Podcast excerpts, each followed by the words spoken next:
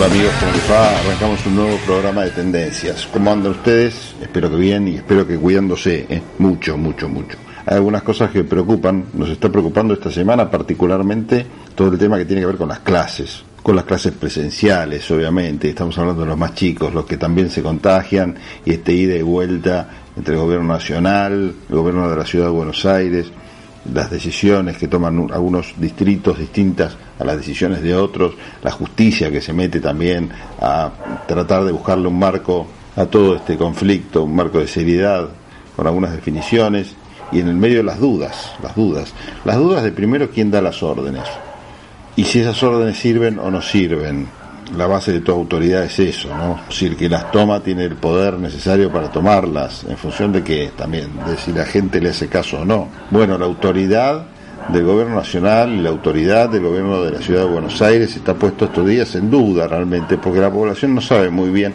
a quién hacerle caso, si hacerle caso a uno que dice una cosa, a otros que dicen totalmente otra distinta, los dos con dos bibliotecas argumentales muy sólidas. Y en el medio la gente que no sabe qué hacer, que no confía tampoco en la decisión de la justicia, porque se ha judicializado el tema y hasta dónde estamos tranquilos de que la justicia en este caso va a fallar pensando en el bienestar general. ¿Y cuál es el bienestar general? En un marco actual como el que vivimos en plena pandemia, es una situación muy complicada. Es muy difícil decir tal o cual tienen razón en este tema. Muy, muy, muy difícil. Tristemente difícil es lo que está pasando en la Argentina y los chicos están, si se quiere, de rehenes en esta situación, de rehenes porque pueden ser quienes nos contagien, a quienes no estamos escolarizados. Si contagia la escuela, si contagia el entorno, son todas discusiones que se están dando y realmente el que diga tengo una posición tomada y confío 100% en lo que estoy diciendo estaría mintiendo, estaría faltando a la verdad. Yo creo que a todos los ciudadanos o a todos los individuos, depende del papel que querramos adoptar. Recordemos la diferencia entre ciudadano e individuo, ¿no? El ciudadano es el que se preocupa no solo por las cosas que le pasan a él, como sería el caso de los individuos, sino también las cosas que le pasan a la sociedad. Y bueno, ambos, sea el egoísta individual o el preocupado ciudadano por toda su comunidad, están dudando, realmente están dudando, más allá de algunos fanatismos, qué es lo que conviene hacer en este marco.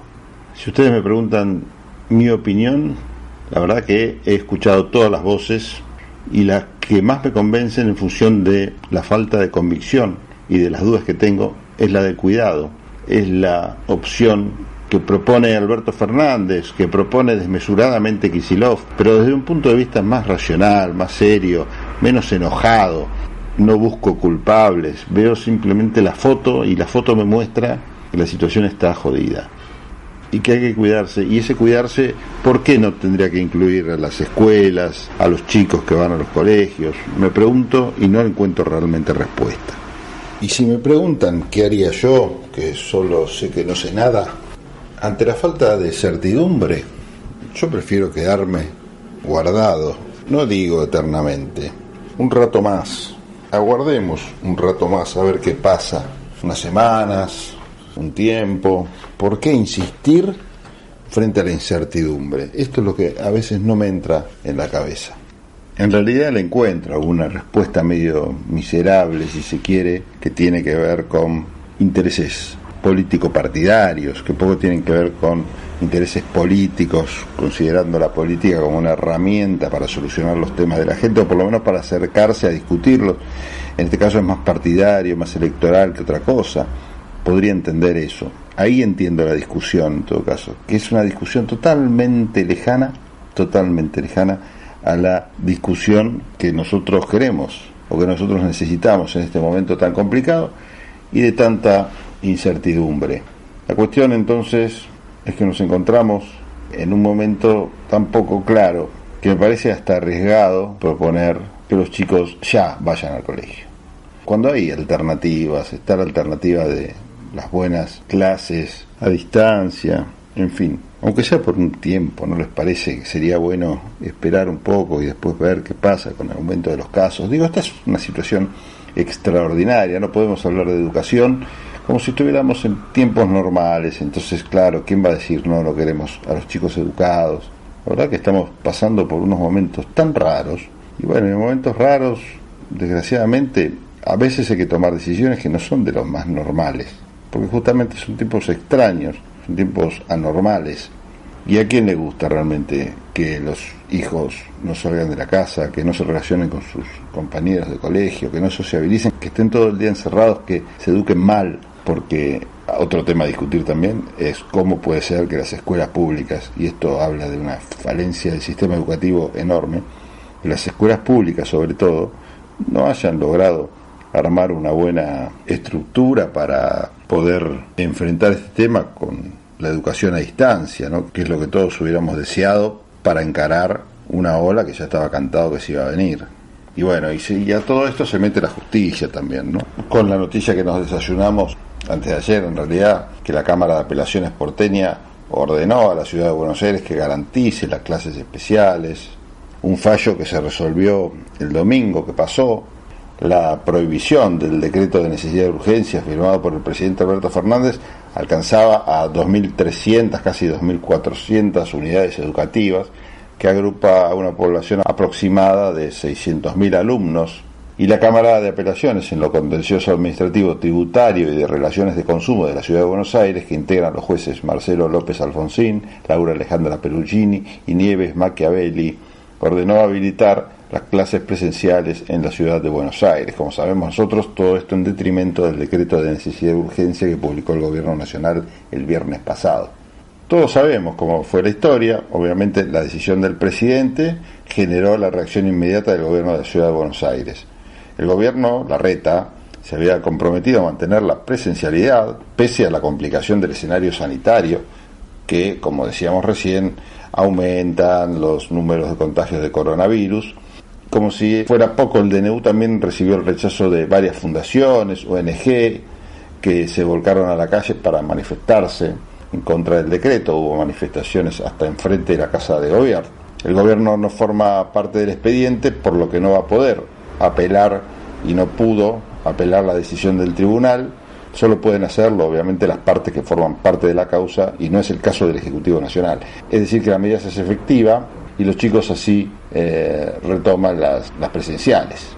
La cuestión, por si alguno se perdió toda esta trama, es que el tribunal resolvió hacer lugar a la queja interpuesta y en consecuencia admitir el recurso de apelación.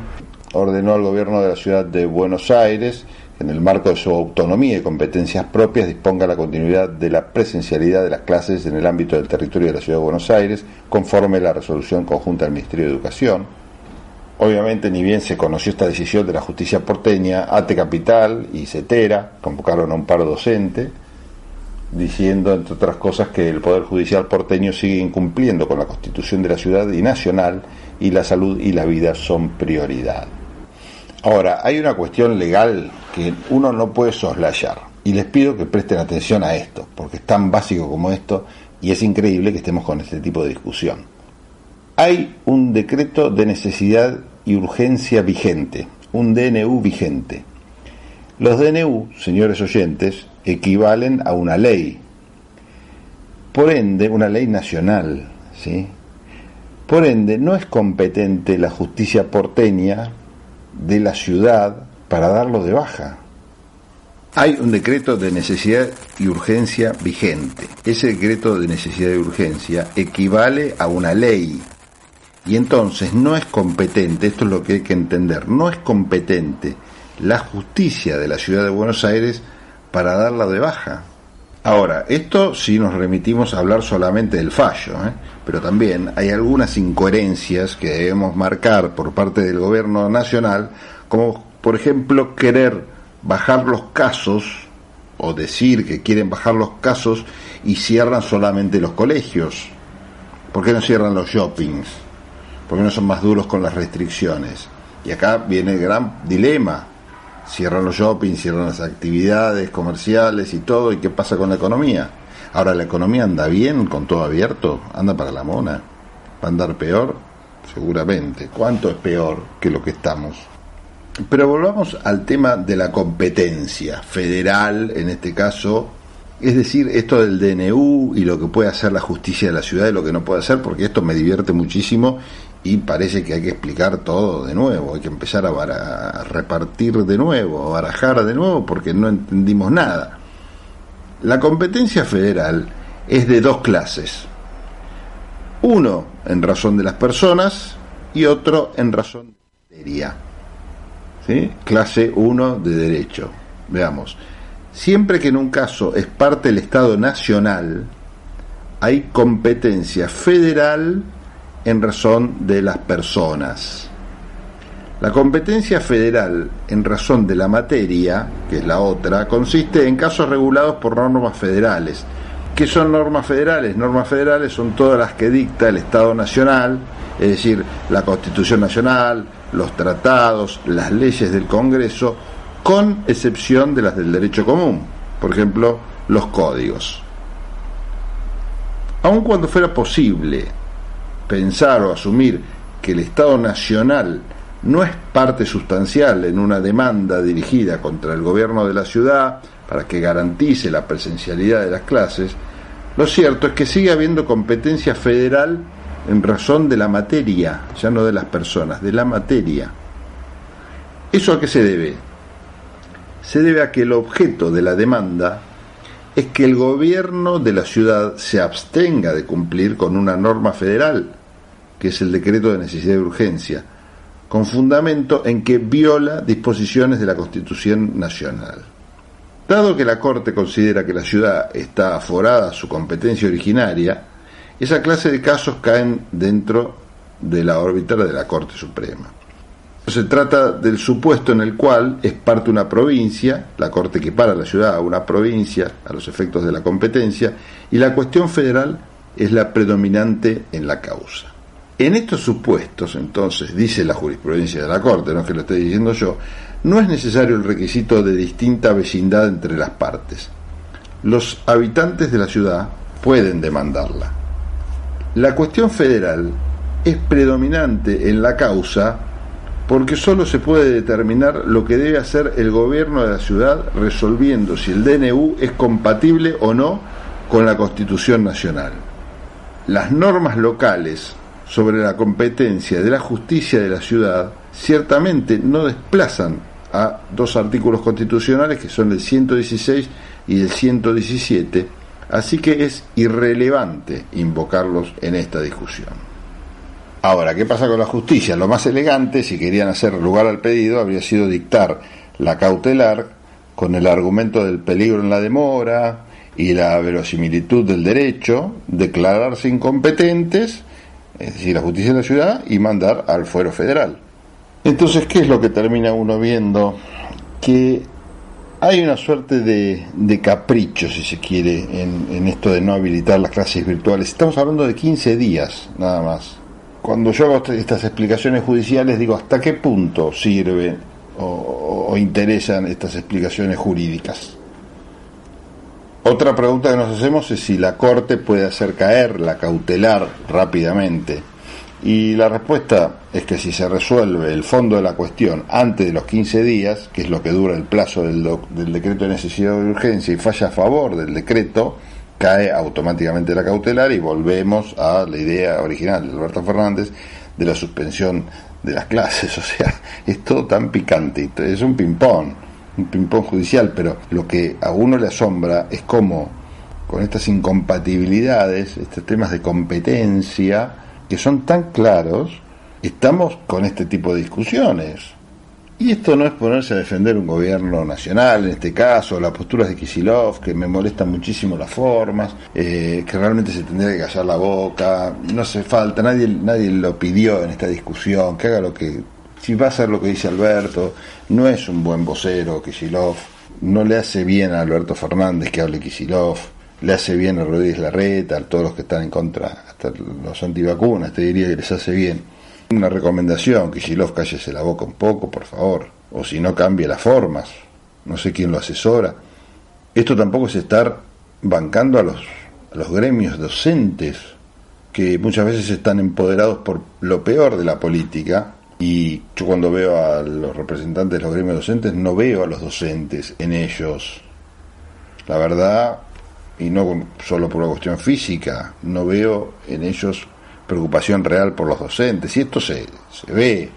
Lo mismo que si me dicen, bueno, si los eh, gremios de la salud están representando bien a los profesionales de la salud. Y yo creo que no, porque si vos tenés un gobierno como el de la ciudad de Buenos Aires u otros gobiernos que son acusados de darle la espalda a la educación pública y a la salud pública y no conoces quién es el capo del gremio de la salud de la ciudad de Buenos Aires es porque lo está representando mal, claramente mal. Y no me enrolo por esto que estoy diciendo atrás de un baradel.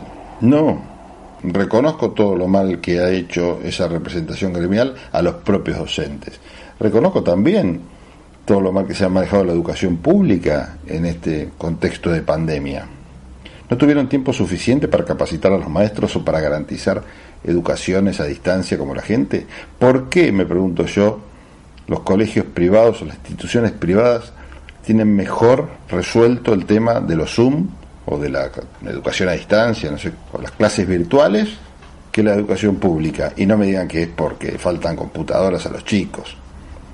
Conozco un montón de colegios estatales, por ejemplo de la ciudad de Buenos Aires, que todos los chicos tienen sus computadoras personales, porque la familia se las puede comprar, porque se les regaló el tío, por lo que sea, tienen sus computadoras y no tienen bien desarrollado el sistema.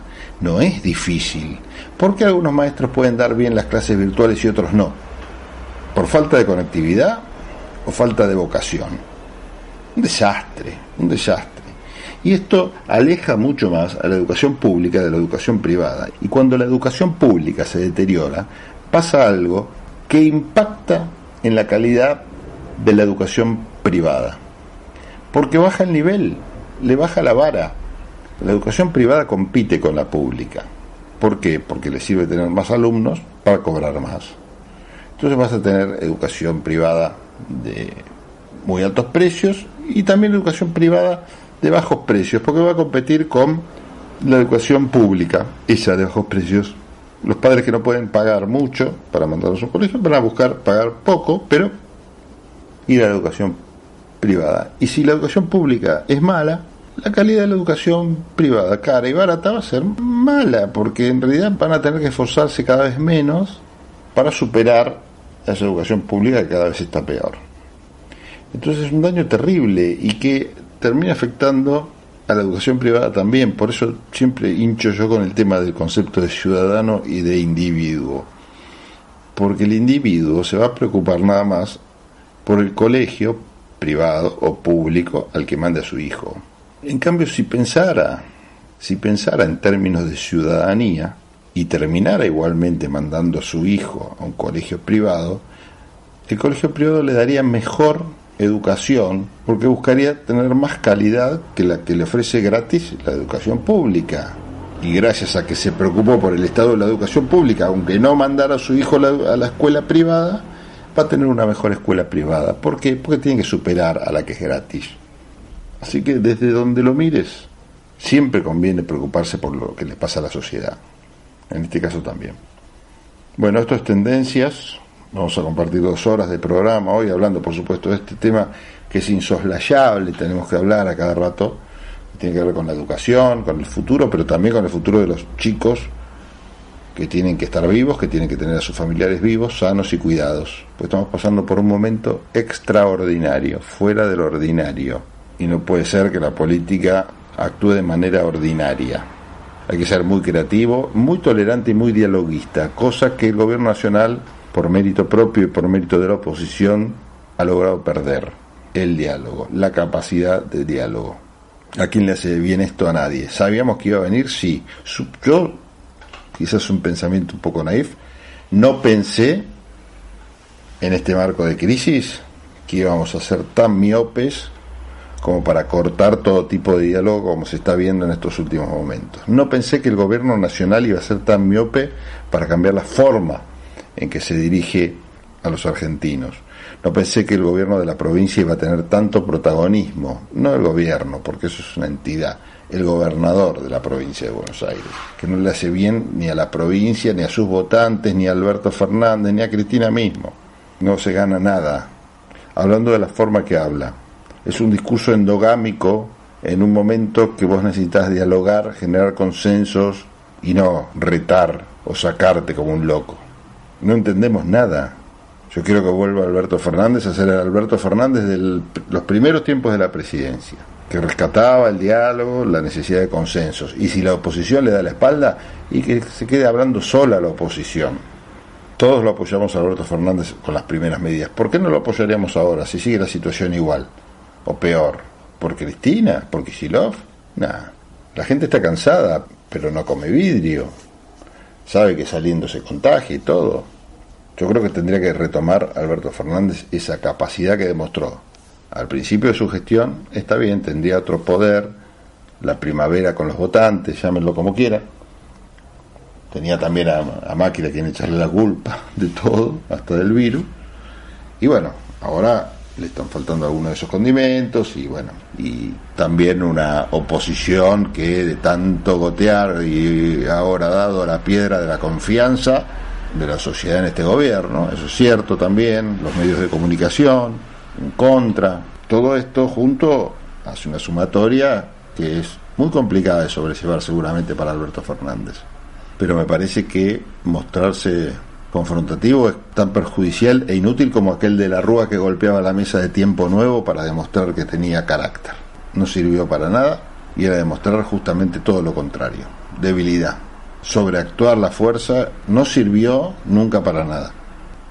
Cuando juzgue la historia de Alberto Fernández, a mí me gustaría que él pudiera lograr que el veredicto lo señale como un hombre justo, medido, coherente, que no perdió los estribos en una de las peores crisis mundiales que está viviendo la humanidad. En una crisis mundial que está viviendo la humanidad y él le tocó administrar en uno de los países pobres del mundo. Vamos a ver qué pasa. ojalá que esto haya sido, o esta semanita, o estos tiempos que están pasando, sean solamente un desliz, parte justificado también por el caos que es todo y un presidente que hace lo que puede. Miren, les voy a leer el comunicado del Comité Nacional de la Unión Cívica Radical que salió el jueves pasado.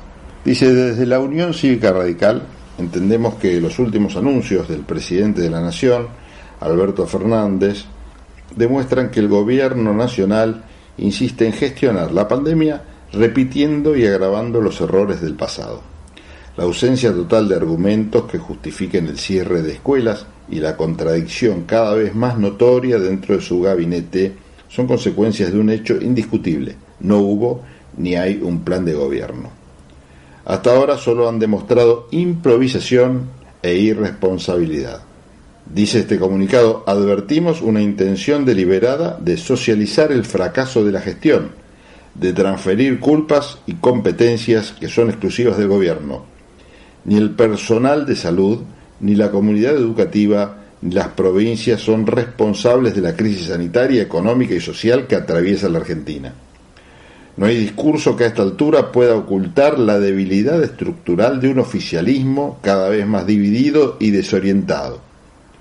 Reafirmamos el compromiso de todos los radicales del país con la salud pública y el agradecimiento a los profesionales y voluntarios que todos los días nos cuidan.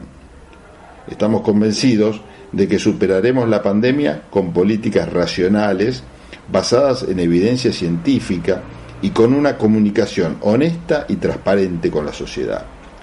La confrontación en la que se cae permanentemente en el kirchnerismo no es el camino.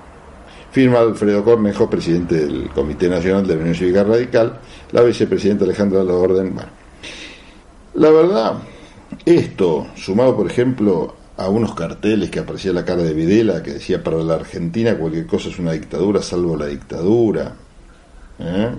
un cartel que decía, que muestra Alberto Fernández señalando un cartel que dice todos adentro de vuelta por pelotudos. Bueno, la verdad que hace pensar que estamos obviamente, obviamente, frente a mezquindad, oportunismo, eh, falta de pensamiento en el bienestar general.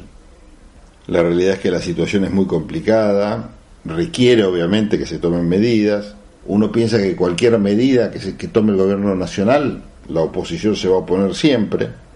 Esa oposición que, por lo menos yo no escuché hablar demasiado sobre la peligrosidad cuando el gobierno anterior cerraban escuelas rurales, escuelas que estaban en las islas, cuando bajaron el presupuesto educativo, cuando impedían paritarias docentes, cuando demonizaban a los sindicatos, que ojo, ¿eh? yo también hablo de los sindicatos y, muestro las cosas como son en este programa, pero de ahí a ponerles el dedo acusador como que era todo culpa de ellos, yo no sé, ¿eh?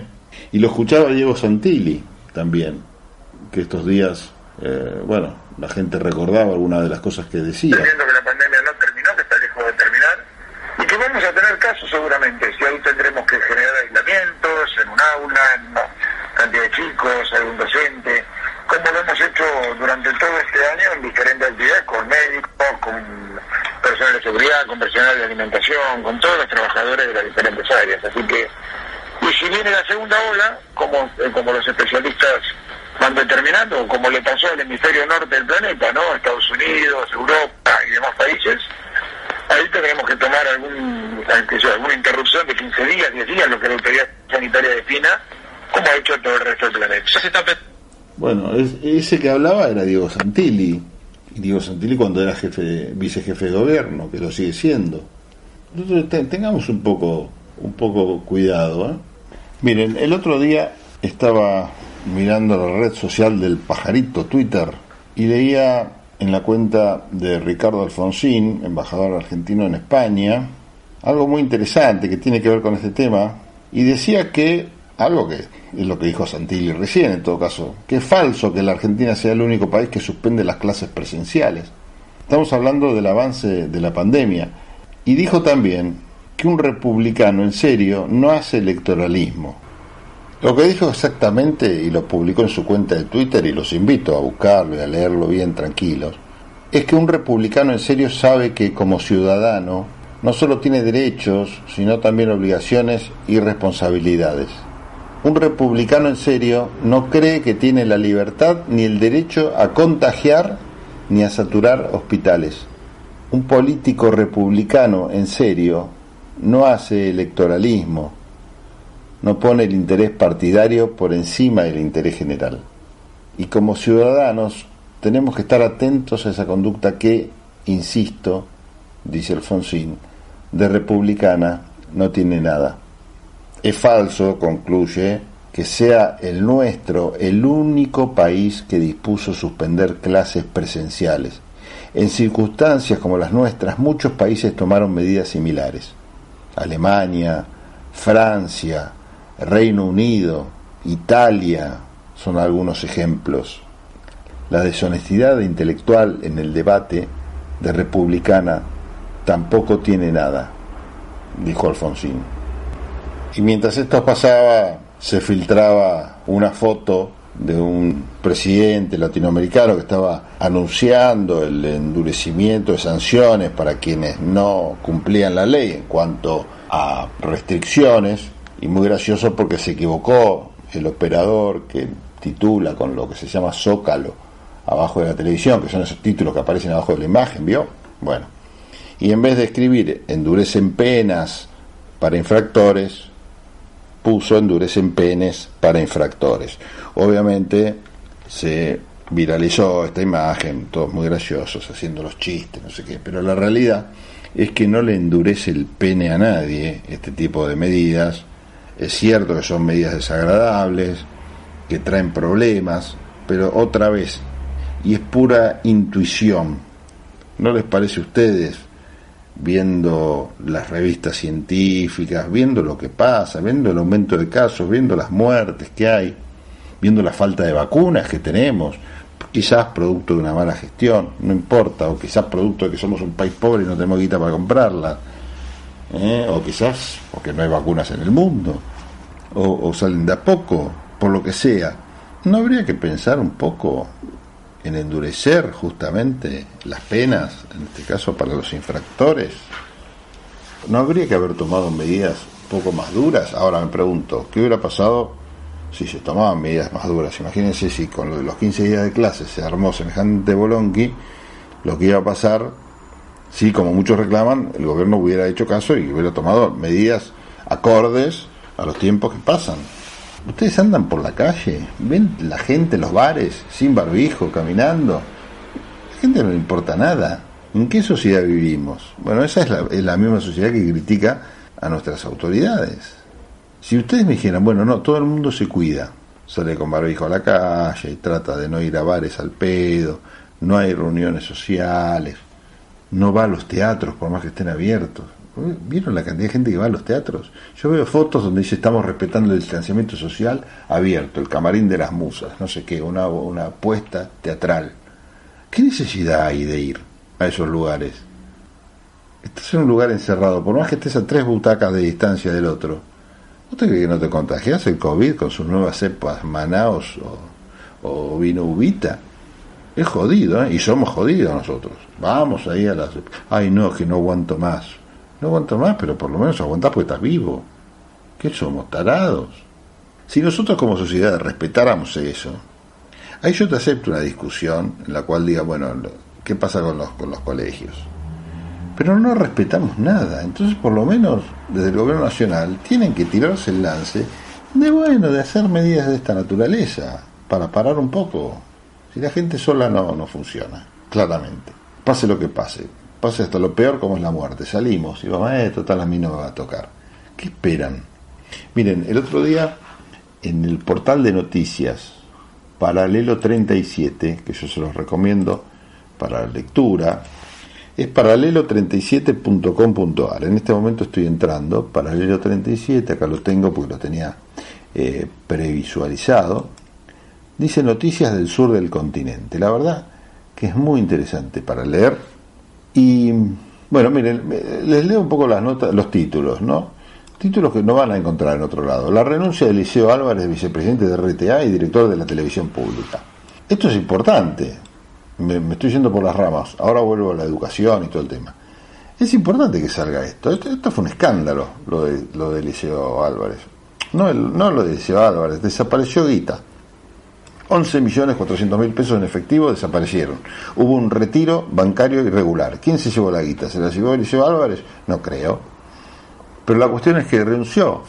Renunció frente a este, este hecho que se está investigando. Por las dudas renunció y está muy bien. Está muy bien. Felicito a todos los superiores de Eliseo Álvarez, por ejemplo, a eh, Francisco Militelo. Francisco Militelo es el secretario de Medios de Comunicación Pública y eh, reconoció que hubo tres extracciones, dos por cinco millones y una por un millón cuatrocientos mil pesos. ¿eh? ¿Qué hizo? Una denuncia penal. Una denuncia penal y esto, mientras tanto, mientras se investiga, renuncia Eliseo Álvarez, lo cual está perfecto. ¿eh? Y a hacer una audición. el gobierno no perdió plata porque se encontró la guita y se volvió a depositar. Es decir, que hubo una ni siquiera malversación de fondos, porque el Estado no, no fue perjudicado, pero hubo una extracción irregular. Bueno, se denunció, vas a saber por qué. La cuestión es que el director de Administración Financiera, Guillermo Ciaria, y Cune Molinero, gerente de producción, renuncian y renuncia este Liceo Álvarez. Y está perfecto, ¿eh? está perfecto. Y de hecho Meritelo presentó ante la Justicia Federal las pruebas fílmicas que permiten aclarar cuál fue el circuito, identificar quiénes fueron los responsables del retiro efectivo y a dónde se llevaron los 11 palos. Y está perfecto.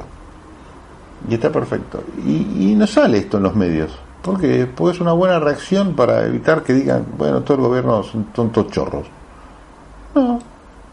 Y si hay un chorro, bueno, acá está la justicia, la justicia que funciona bien y todo. ¿Por qué no salen estas cosas en otros medios? Acá salió.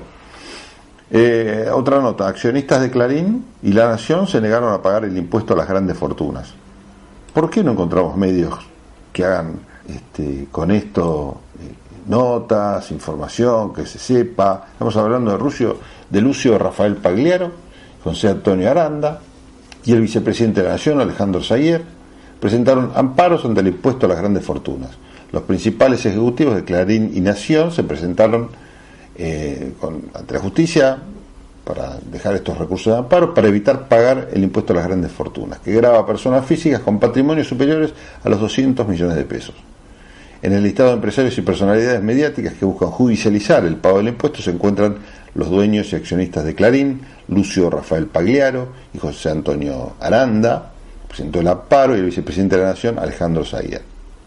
También se encuentran Norberto Ovidio Varas, de Cablevisión, Constancio Vigil, heredero del ex dueño de la editorial Atlántida, quienes también se plantaron en la justicia por un reclamo en contra del impuesto.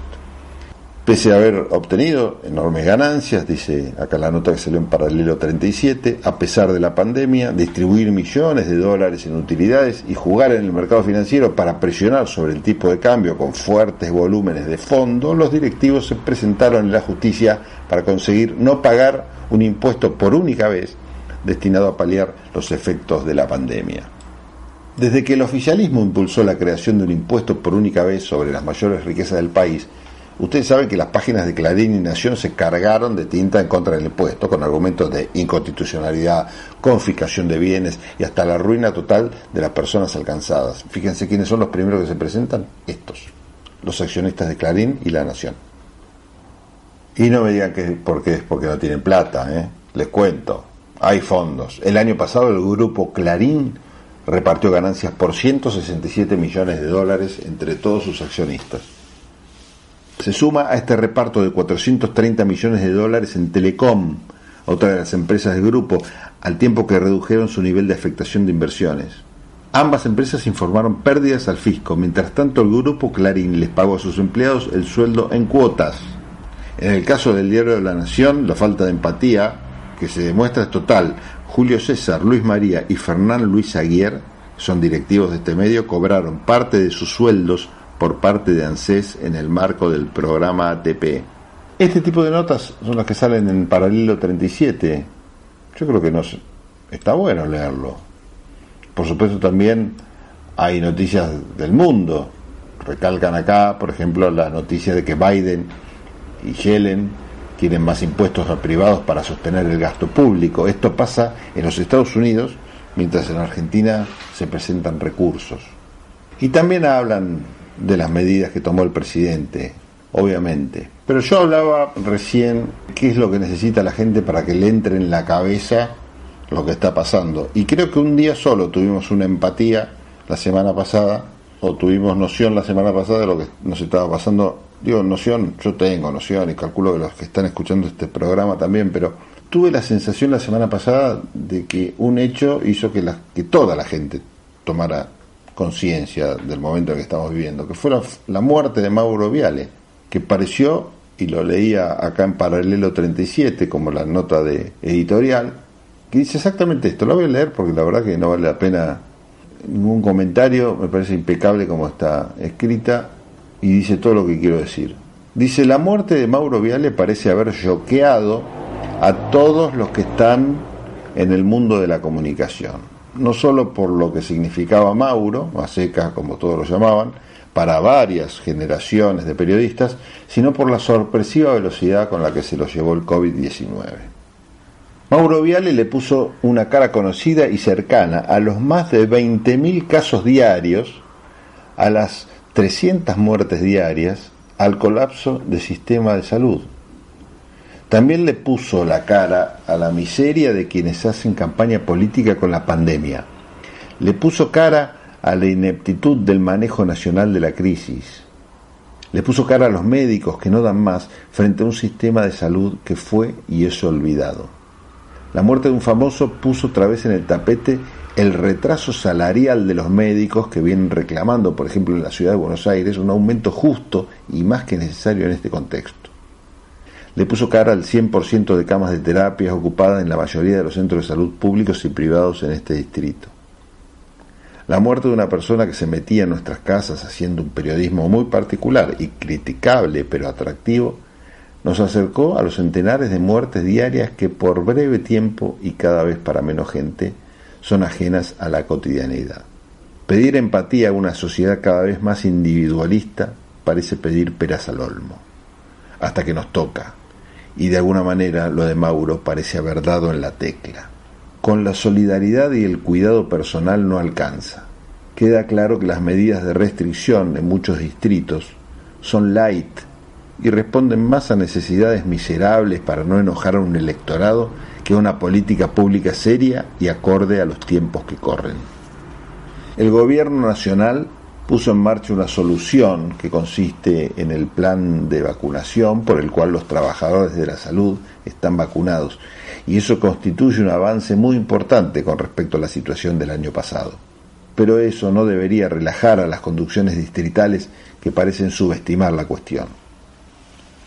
No se le puede pedir a la gente que se quede en sus casas para evitar los contagios y a la vez dejar abiertos los shoppings, los gimnasios, obligar a todos los trabajadores de la ciudad de Buenos Aires a seguir asistiendo a sus lugares de trabajo cuando bien podrían hacerlo de cuando bien podrían hacerlo de manera virtual, mantener las escuelas abiertas y someter a los más chicos y a los docentes a la posibilidad de contagio. Los chicos también mueren. Si la dirigencia no toma medidas drásticas, si no cambia sus prioridades, se les van a morir los votantes y todo el presupuesto que están invirtiendo en solapadas campañas políticas habrá sido en vano. Aunque sea por estas cuestiones miserables, deberían gestionar mejor. Cuestiones miserables que poco tienen que ver con la sana y olvidada vocación de la política de mejorar la calidad de vida de la sociedad. Esta es la editorial del otro día de paralelo37.com.ar que les quería comentar hoy en la apertura, larguísima apertura que hice hoy en Tendencias. Gracias a José Venturín en la producción, Mercedes Cachaza en la musicalización, don Marcelo Guataraquieve, que en un rato nos va a traer sus versiones en Tendencias, estos temas musicales compuestos, sí, por una banda, obviamente, pero que él le busca una versión rara, hecha por otra agrupación musical, y la verdad que nos sorprende todos los programas con estos hallazgos de la mano de DJ Profesor, por supuesto va a estar Miguelito Aldet, con sus comentarios que nos echan tanta luz como nos echan uno, dos o tres, ¿sí? en la cara, nos echan luz eh, con sus comentarios, nos, dejan pensando, reflexionando, y por supuesto seguimos siempre los consejos del indio, este ente, este gran hombre que vence, vence, venceremos, que vence, fecha de vencimiento, que vence, que vence, eh, la actriz esta, Amelia, Amelia vence, iba a googlearlo, Amelia vence, Amelia vence, en fin, que vence todo, todo, nos vence, juntos venceremos, que quiero que mi país sea feliz, el, este indio que nos ilumina y nos lleva por buen camino, nos dice, eh, digan tal cosa, no digan tal otra, en fin, lo menciono y se me dispara la cabeza hacia lugares inesperados. Y bueno, y debo mencionar en el staff a Matías Rodríguez, al Facu Rodríguez, que en un rato lo vamos a tener con alguna información, a Damián González Fara también, que nos va a comentar algunas cosas interesantes sobre el mundo. Les pido que se queden aquí en Tendencias porque vamos a tener un programón y reincorporamos a Jorge Cuello, nuestro querido Jorge Cuello, que escribió una nota en La Nación el otro día muy buena en la sección de opinión sobre ambiente, sobre desarrollo sustentable, que quiero compartir también con ustedes aquí en Tendencias. Bueno, cortamos la apertura gigantesca y seguimos con el programa. ¿eh? Ecomedios.com